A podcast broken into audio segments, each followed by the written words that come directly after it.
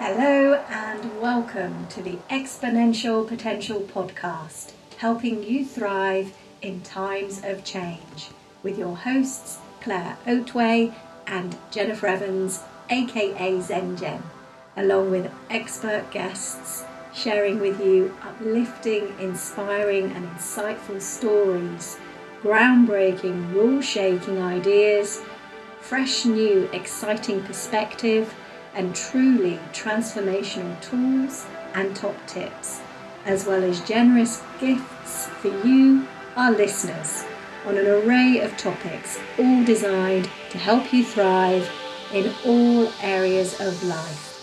So sit back and enjoy the show.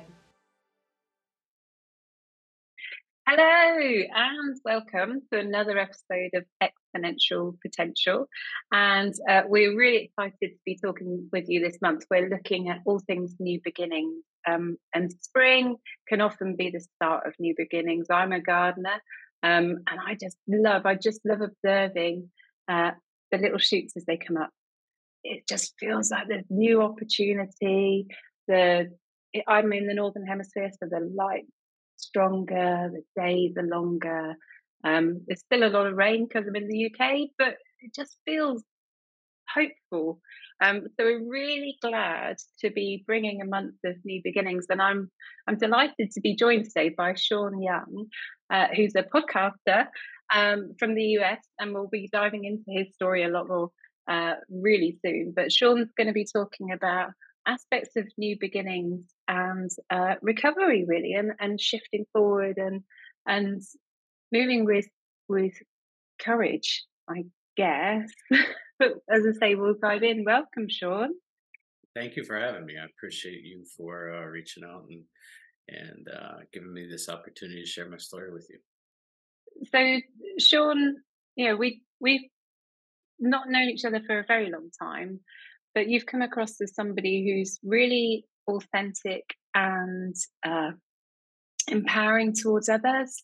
Uh, you're really open around your journey and your journey as somebody who's a person in long term recovery.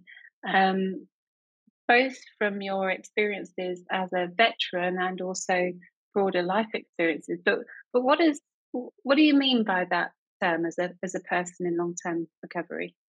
So um, if you look if you look kind of at uh at the the substance that enters into somebody's body when they're in active addiction and then they start to get into recovery they start to practice abstinence uh, or they stop using um, the effects of the drug or the alcohol stay in somebody's body generally two years so we call um, early recovery two years right? Because you're still under the influence of the substance, whether you believe it or not, whether you uh, have not been actively using or if you've been abstinent, you still have the effects of the substance in your body.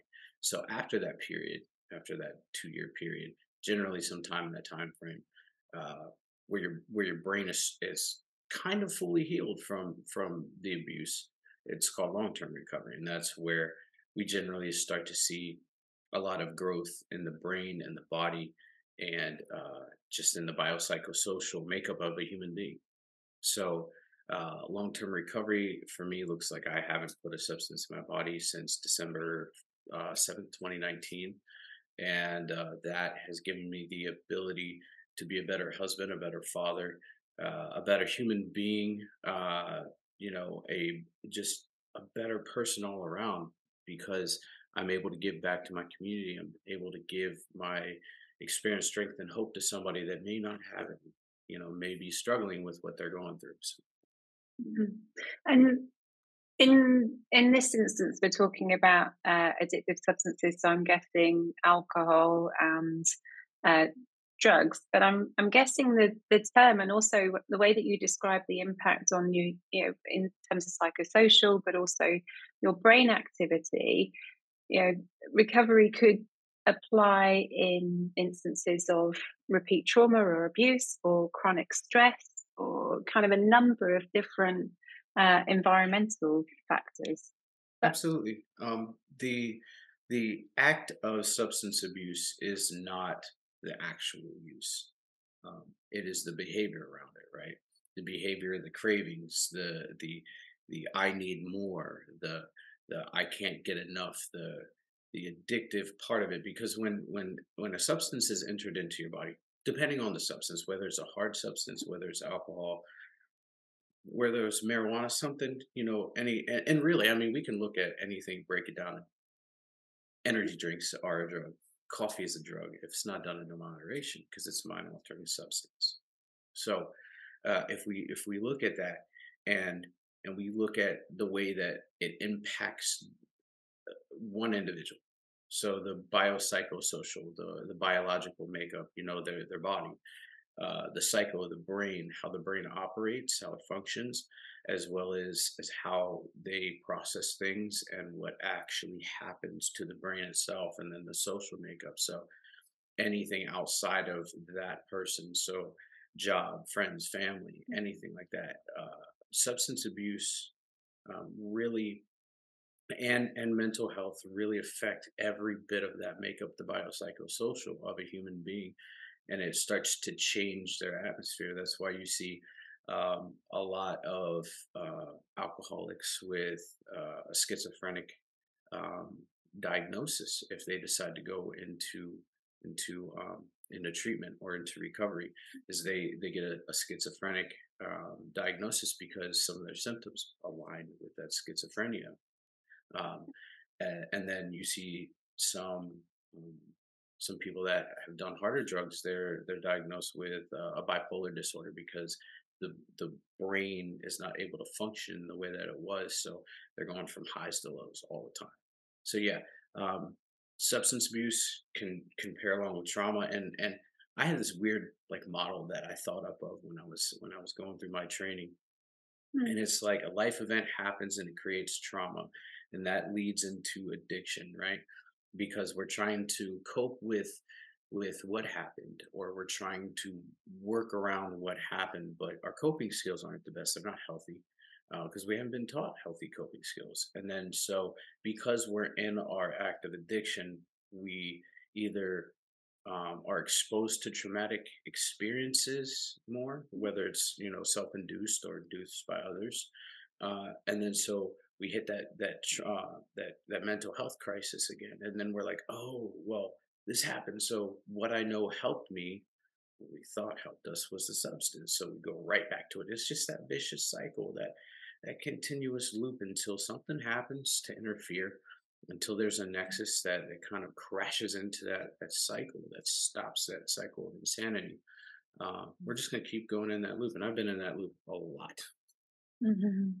Well, and when you talk about coping mechanisms, you often, you know, sometimes I know that uh, I've used substances to escape or to relax or, you know, to just sometimes numb the pain. You know, it's just it, it, it, particularly around um, substances like alcohol that are so freely available and still you know legalized, advertised, everything else like that. So often socially acceptable.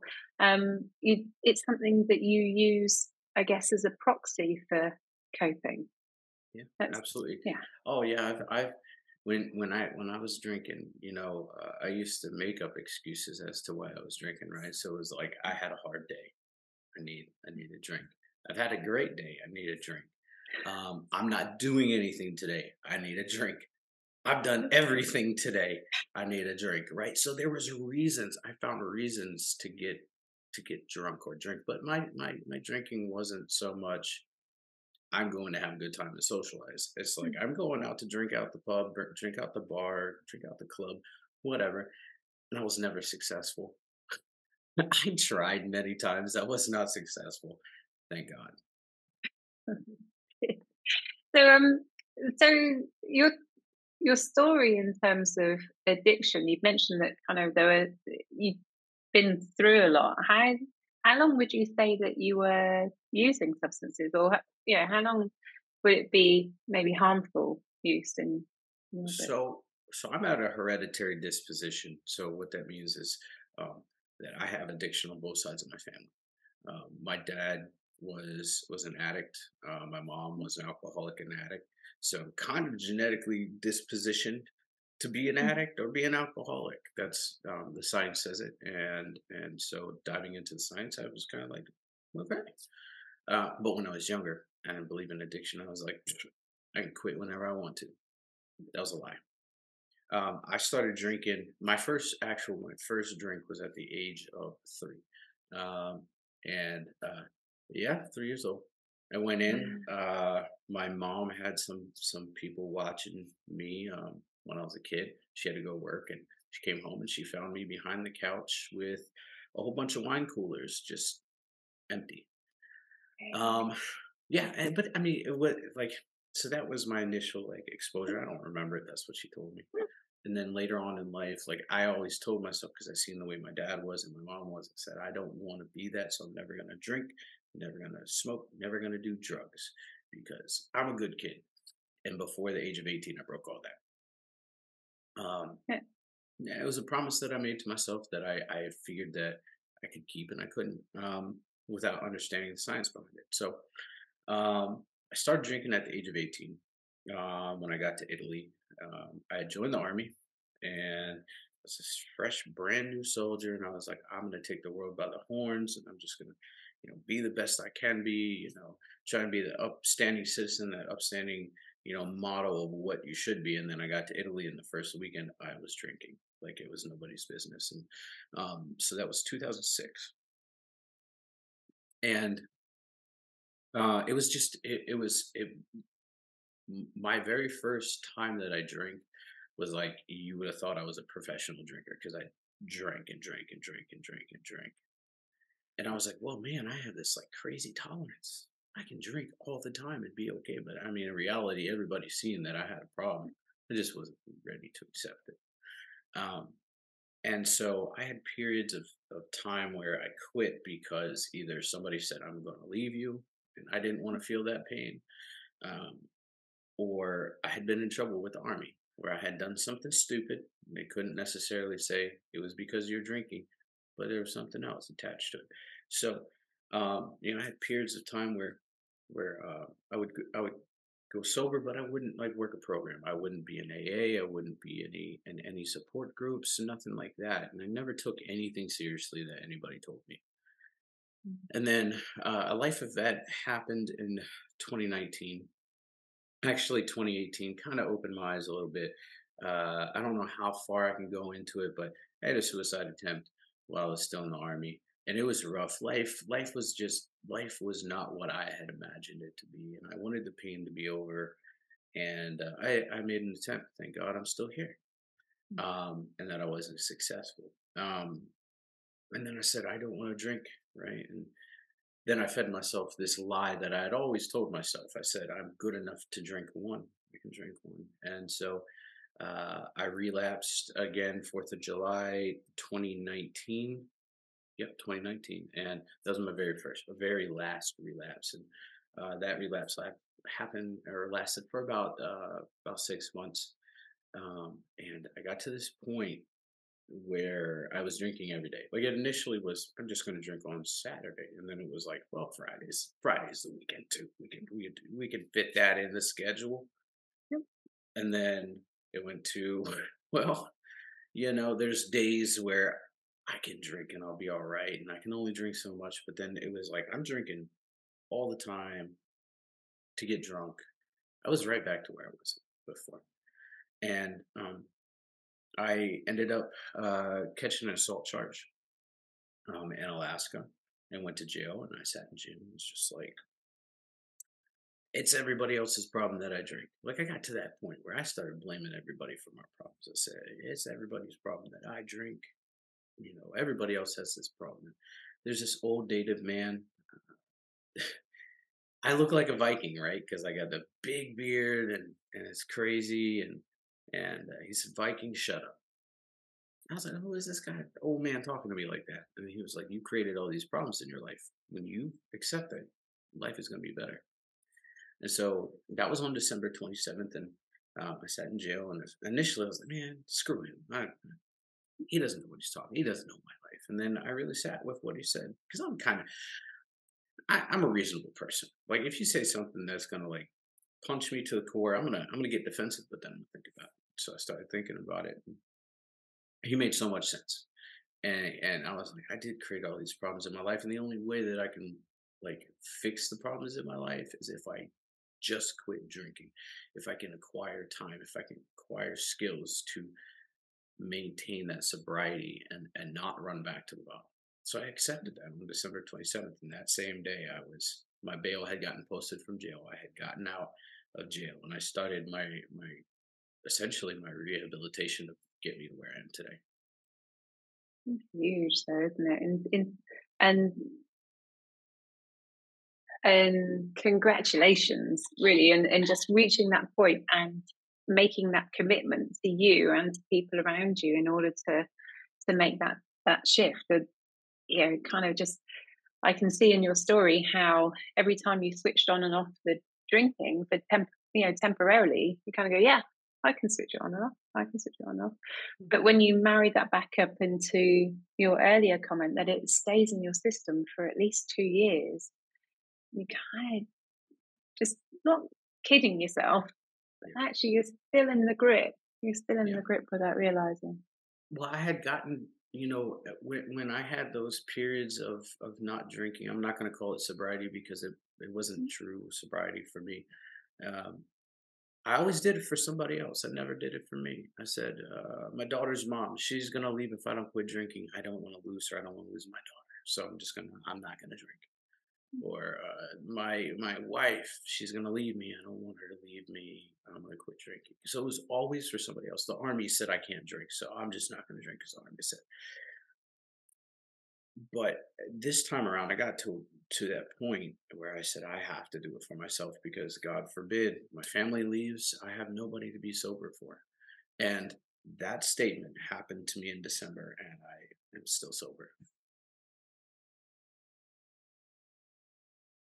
Oh, sorry. What you can't see is just a huge wash of holy crap. You know, kind of in terms of if my family leaves, we've got nobody else to do it for, and and and I think that's a huge. That must have been such a huge moment, a huge punch in the in the gut, a huge oh punch oh in the face my that my my family was what seen me get sober. They've seen every portion of me. Right? Um, mm-hmm. My my my soon to be ex wife and and her daughters. They seen me. They see me drunk. They see me angry. They see me hateful. They've seen me getting clean and sober, and they've seen me sober. They've seen the recovery that I've made and the lives that I've impacted, and it happened at the most, uh, I guess, uh, unexpected moment. And it happened so fast i didn't have a moment to say but wait why? Right? Mm. um and so i you know i sat there with myself and everybody that knows me is like just don't drink don't drink don't drink and i said guys that's not even in my brain. Alcohol is not in my brain because it's not going to fix anything that i've ever had. All all these problems that are happening right now it's not going to fix it. All it's going to do is make it worse and it and, and like honest if I had a hand, if I had a Bible right here, I'd say, you know, if if I did go back to drinking in that moment, I wouldn't be here talking to you right. And and that's you know the truth. But that was the last thing on my mind, and I'm still sober. Mm. So I'm I'm guessing that when you made that decision, you opened up to support to help from around you, and I'm I'm guessing because you've been you know, in prison at the time or you've been through the court system, you know, to some extent, you had access, but it wasn't also a complete choice about whether or not you would take up the help.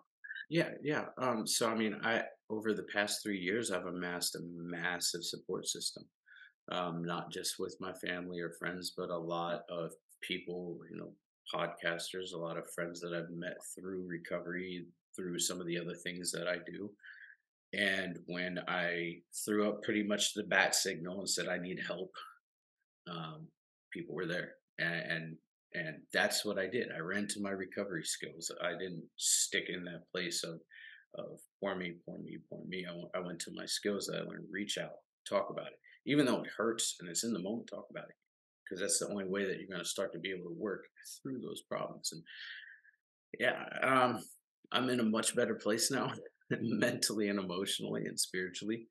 Um, I can see past my own front door, and that is a beautiful thing.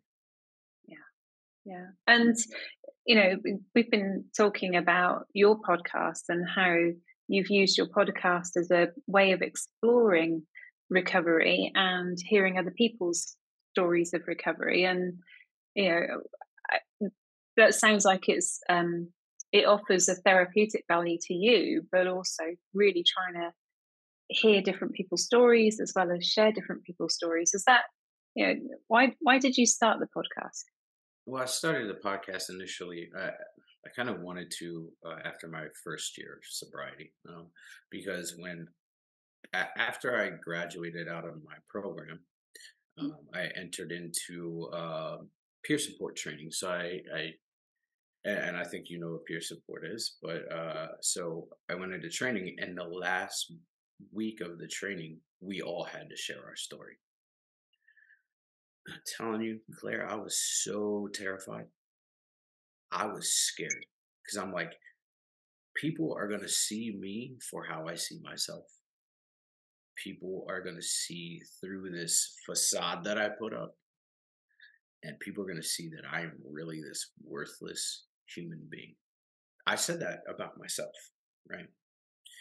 And um, so I, I, took this index card and I put bullet points down when she said, This is what I want you guys to talk about. And I was like, yeah oh man, this this is gonna make or break me. And uh, my my peer trainer, her name is uh, Jen Galvin. I love that woman to death. She's awesome. She was like, "Who is going to share first? And I was like, "I'm just gonna step out and do it." So I raised my hand and shared first. And after it, I was sweating bullets. I was shaking. I was just, and this was during the pandemic too. So I'm like behind the camera, just like nervous. And I got nothing but love back. Nothing but love. I got nothing but respect and and and admiration. And it changed the way that I viewed myself. And it, it changed all that. So I said, you know, if my story is impacting other people, yeah.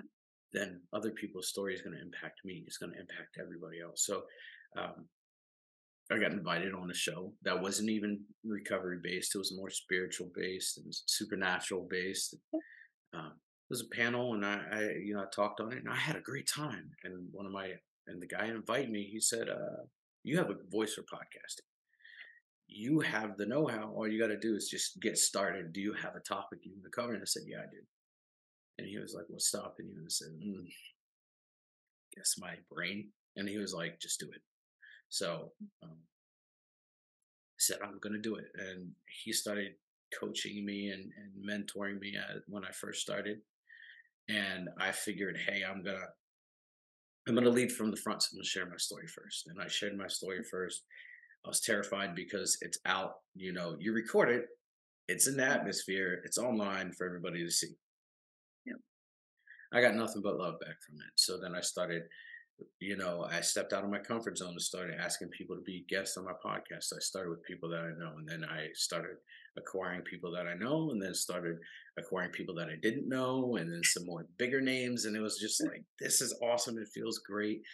Um, I did it for that reason, but I also did it because every single episode I go into, whether I want to be in that episode, not because the guest, but because of myself, either mm. uh, because of you know my day or my week, um, I learned something from them, something I had never known before. And and I go into every recording with an open heart, open mind, and I receive something that I needed that I didn't even know I needed.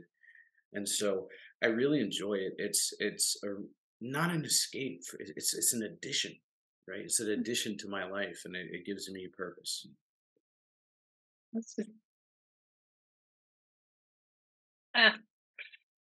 So I'm speechless on my own podcast, which is but actually, it there's, there's so many elements, and and thank you for being so vulnerable and and sharing that. And I think there are many people who mask the loneliness and self worth, and you know, and whichever way it comes out as a symptom, whether it's we're talking about substance here, but often it's around people pleasing, or it could be around shopping, or it could be around food, or it could be around giving.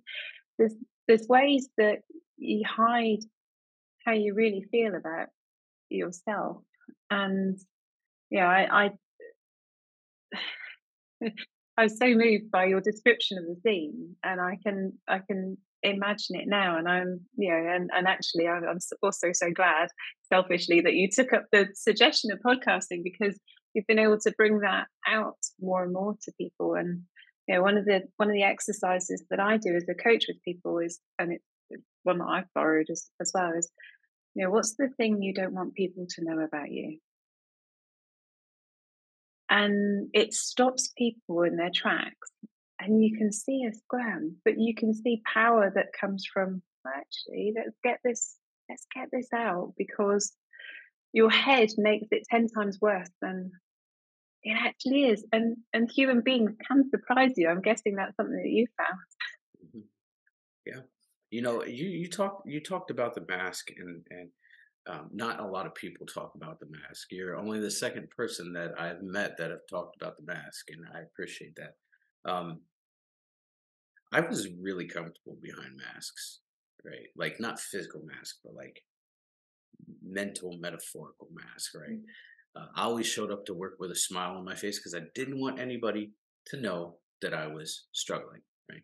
I was, I, I held a position of power at work um, and I was just smiles, all smiles. You could never, you couldn't tell that I was struggling, right? You didn't know that I had an addiction.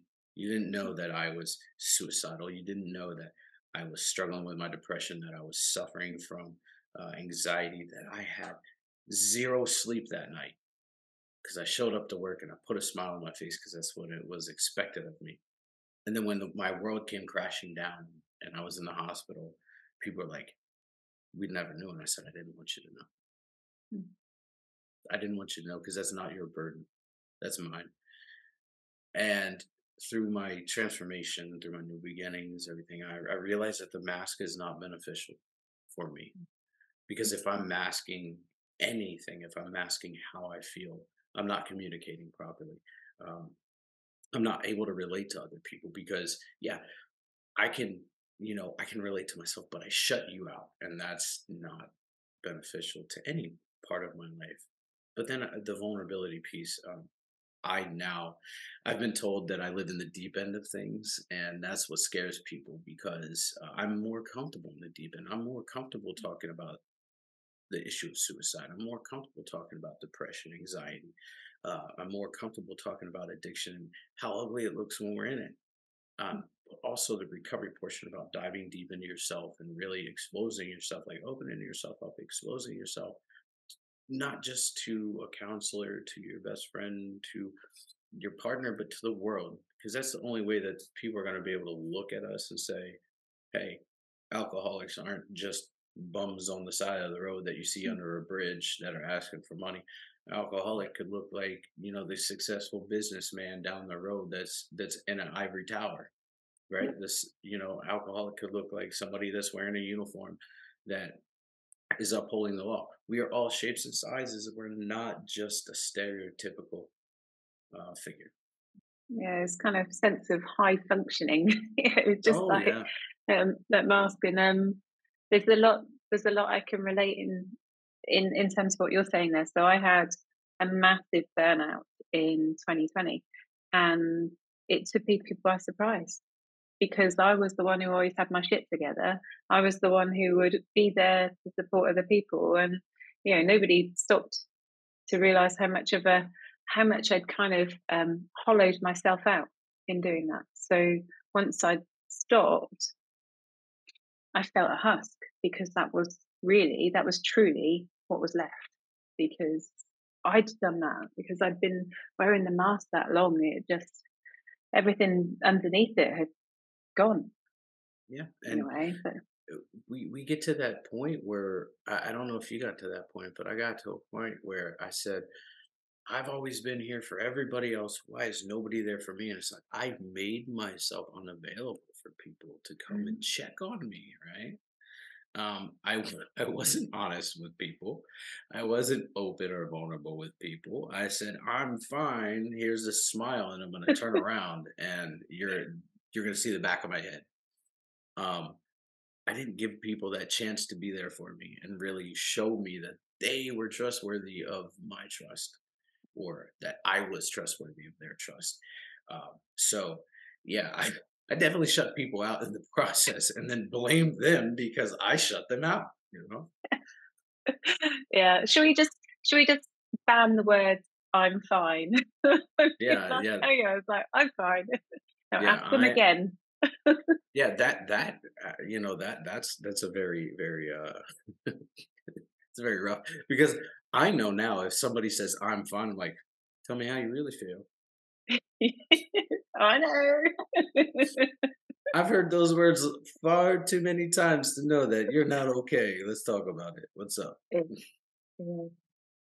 Um, so through through your podcast, Sitting with Sean, which I really recommend you watch, and and also I loved catching up on different YouTube stories because you know your journey as a podcaster is, has definitely been ups and downs. And when we've been setting this up, I, I'm I've shared that I miss Batman because the first episode you had Batman in the background.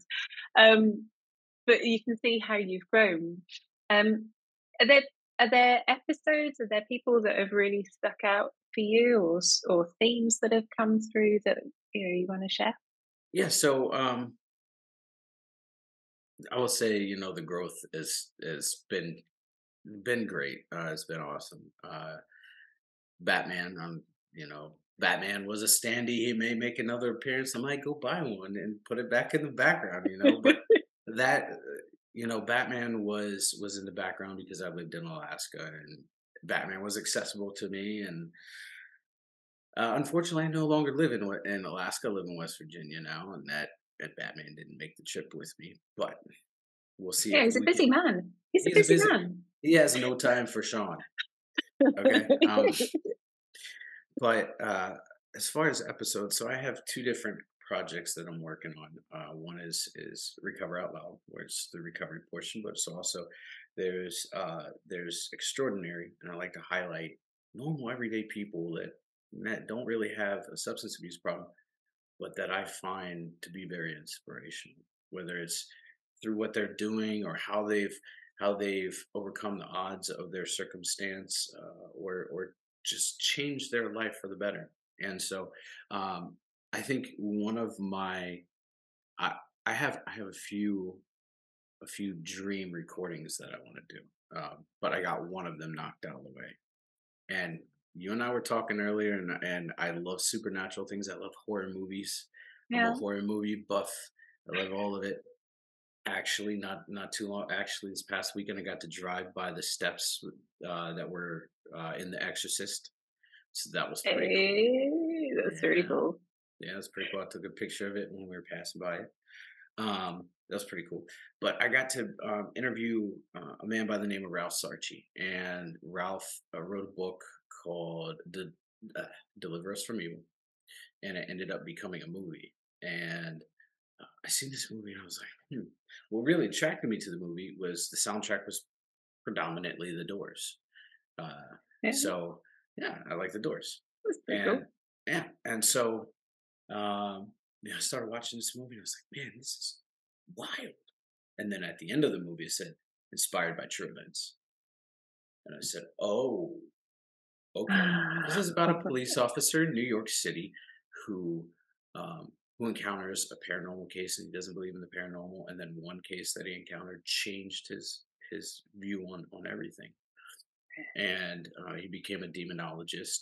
And I was like, that is super cool. Let me find this guy, see if he really exists. And when I looked up the name Ralph Sarchie on Facebook, his profile popped up. And I was like, oh, add his friend. Let's just take a shot in the dark. And this was like 2015, 2016. Maybe a little bit later than that. And uh, next day, Ralph Sarchie had you as a friend. I was like, oh, no way. So him and I, him and I became friends, and we, you know, became not close, but we became friends. And uh, I took a shot in the dark. Uh, he's kind of retired from all the media stuff that he does now, and I said, Ralph, dude, um, I find you very inspirational, and I, I want to hear your story. I don't even know a lot of it. I just know a fraction of it. And he said, absolutely. So the very first recording that I did after moving from Alaska to West Virginia, when I was still messed up up here, I, I did a recording with Ralph, and it was amazing. I found out that not only was he a police officer, and he's been a police officer for a long time, was um, he was at Ground Zero on 9 11.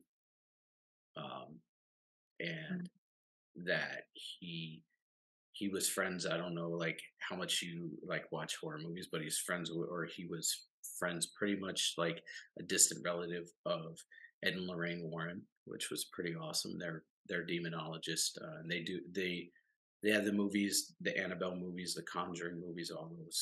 The, those are based about them. And so this man has just lived this illustrious life, and I'm like, wow. So, like to get to see somebody, you know, and speak with somebody that um, that I've kind of followed for a while now, and seen some of his work and seeing what he's done. It was just, it was awesome to hear a story, and I was really nervous. I was like, he's, you know, uh, I was scared, and he, and so I started to give him the layout on my show, and he was like, I don't want to know. I said, uh, why? And he was like, we're two friends talking. And I said, okay, all right, this just makes everything so much easier. Yeah. And uh, so it was it was an awesome recording. I had so much fun. Um, I got to interview my dad a few times about his addiction, about his mental health struggle. Uh, I got to interview one of his longtime friends uh, that grew up with him, and he's been 20 years sober, so that was awesome. I got to um, interviewed two of my mentors, and that was awesome to hear their story. I've heard it before, but I hadn't heard everything, and it was pretty awesome. But for me, I think every interview that I do is is is significant because everybody brings something different to the table, mm-hmm. something so, so small that they're like that they're like it's it's really inconsequential, but it's it's really amazing to see their transformation, to see that that moment that, that I call it a aha moment. It's like I get it now that to me is the most beautiful thing that you will ever see aside from childbirth that is the most beautiful thing that you'll ever see is that moment when the light bulb comes on and they say everything makes sense now yeah. isn't it sorry it isn't the world really weird that you know we can have conversations with our friends and they're always at this level at this level at this level because you know sometimes it's not acceptable or you kind of like the the shield, the mask comes on. It's like, no, I don't want to, don't want to let you this close.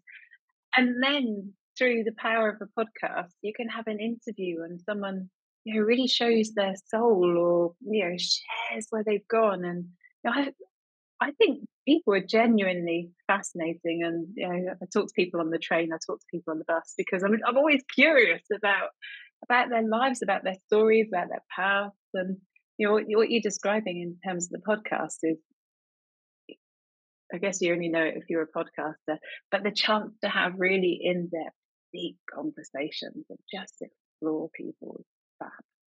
And you find out things about your friends that you never knew, right? Even yeah. if it's their your friends that you've known for a long time. I have a friend uh, for about 12 years now. And there was one detail she told me I never knew about her. I never knew she was a heroin addict.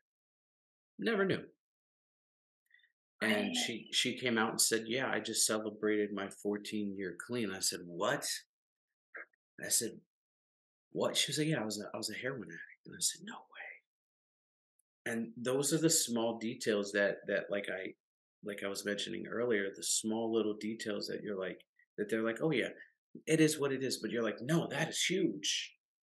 I didn't know. Yeah yeah. So um, this month we're talking all about the new beginnings, really, and, and what that looks like. And you know, given your journey, given what you've explored with other people, you know, what what words of encouragement would you have? What what recommendations would you make, or you know, ideas? With with with new beginnings, for me, I know I had a big fear of the unknown, right?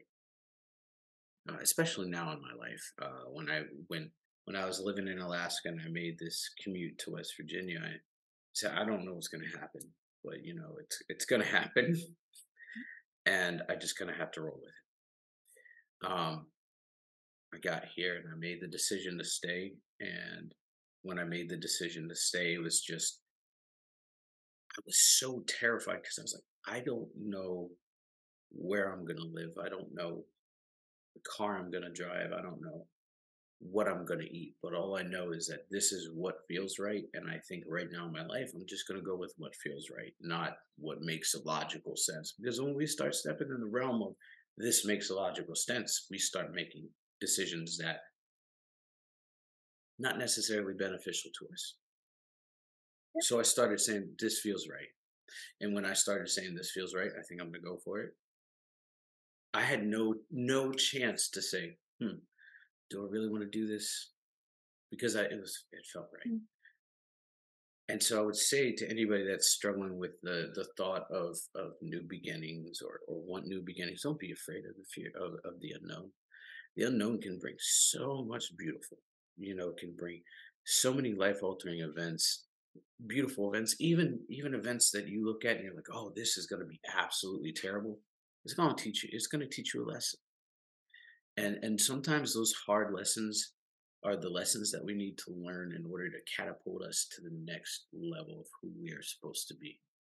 Um, sometimes sometimes we need those sometimes we need those proverbial car in the in the wall stop to get us to be to stop and be like okay life something in life needs to change. So do not be afraid of the unknown. Don't be afraid of a situation that may happen that is bad because it might lead you in a direction that you need to be on, not necessarily one that you're on right now. Mm. And you know, from from some of the other lessons that we've we've pulled through as well today, you know, today it's just like open up and trust the conversation, trust the person that you're with to to be vulnerable, or either take the leadership in, in sharing or hold a space that they can be vulnerable. Just check in with them really and say, you know what, it's safe for you to be honest. Are you really fine? What's really going on, dude? I wanna I wanna help, not just go, I'm here to help and have yeah. that just actually be there for all the the you know, for the for the dark truth as well as the light yeah, that's when we're most needed for each other. Well, one of the I I hate, and, and I know hate's a strong word. I dislike the common sayings that you hear all the time. You know, when you're in AA, you hear, uh, you know, just come back or, or one day at a time. All those like sayings that you hear over time, I really don't like them, but they are all true. One that I really did not like hearing, but it was very true, and I, I, I actually I do like it. It is uh, trust the process. Got to trust the process because sometimes the process is not meant to make us feel comfortable. And when we are comfortable, that's when we are at the most critical danger. So it's okay to be uncomfortable. It's all right to be uncomfortable. Live in an uncomfortability, wallow in it for a second, but realize that that uncomfortability is good for you because it's going to make it's it's going to get you to the next level of who you are. Yeah, yeah, yeah, for sure. And the, the whether that be the process of the process or whether that be the process of life is just uh, you know, if you're feeling comfortable, you're not growing, and you're here to grow and to help humanity to grow as well and keep moving forward. Absolutely. Yeah. Oh, so how can people find you, Sean? Oh, you can find me on YouTube, Apple, or Spotify um, under Sitting with Sean. You can look look for me there. Um, we have new episodes coming up every Wednesday. I'm trying to upload a little bit more like precise and frequently. I was doing it like Monday, Wednesday, and Friday, and then I was like running out of content. So I just gotta stick to Wednesday, and I'll I'll be fine. Um, you can find me on Facebook uh, under Sean Young, S E A N Y N U N G, not the actress. Um, um, you can find me on on on you or on on Facebook and Instagram as well under uh, Sitting with Sean. That's the official public figures page. You can reach out to me and talk to me anytime. I'm pretty easy to talk to. And then uh, I'm on TikTok under the Beard of West Virginia. Of WV, yes. which, which for those people who are listening to the show and not seeing, because Sean has a huge beard. yeah, yeah. So, so I actually trimmed it up recently. It was a lot. It was almost down to my belly button. Now it's down to my sternum. Yeah. And I didn't. I didn't brush it out today. I didn't put. I normally I put product in it, but this morning I was like, you know what? I don't feel like being pretty this morning. Feel hurt. Hey, hey, you gotta accept me for who I am, okay? I know, I know. So, so I want to, I want to thank you for you know opening up. I want to thank you for being you know a, a guest in this in this theme of new beginnings, and I I want to thank you for sharing and being vulnerable. And there are so many elements that for any of our listeners you can relate to and you can see, and you can truly form better relationships. You can be a better human. You can be a better life companion to yourself. You're not necessarily for everybody just around you. Uh, and how important it is to show up because life's got some magic that it wants to show you as well. Thank you, Sean. Just Thank you for having awesome. me. So guys thank you if you've enjoyed what you've heard today or if the if you want to share with any of your friends or loved ones then please do um, just like comment below uh, we've got some more episodes coming up this month in, in the theme of new beginnings and you know really starting to empower you give you some gifts that are going to help you feel that you're in control so that you can capture some of the magic of this season it's just beautiful so keep watching, listening, however you consume, and, and reach on out. And thank you very much. Cheers. Bye bye. Thank you for listening. We'd love to hear your comments and feedback. And if you've enjoyed it, please click on that subscribe button, give us a thumbs up, and feel free to share. Join us for our next episode of the Exponential Potential Podcast. Ignite your potential and thrive in times of great change.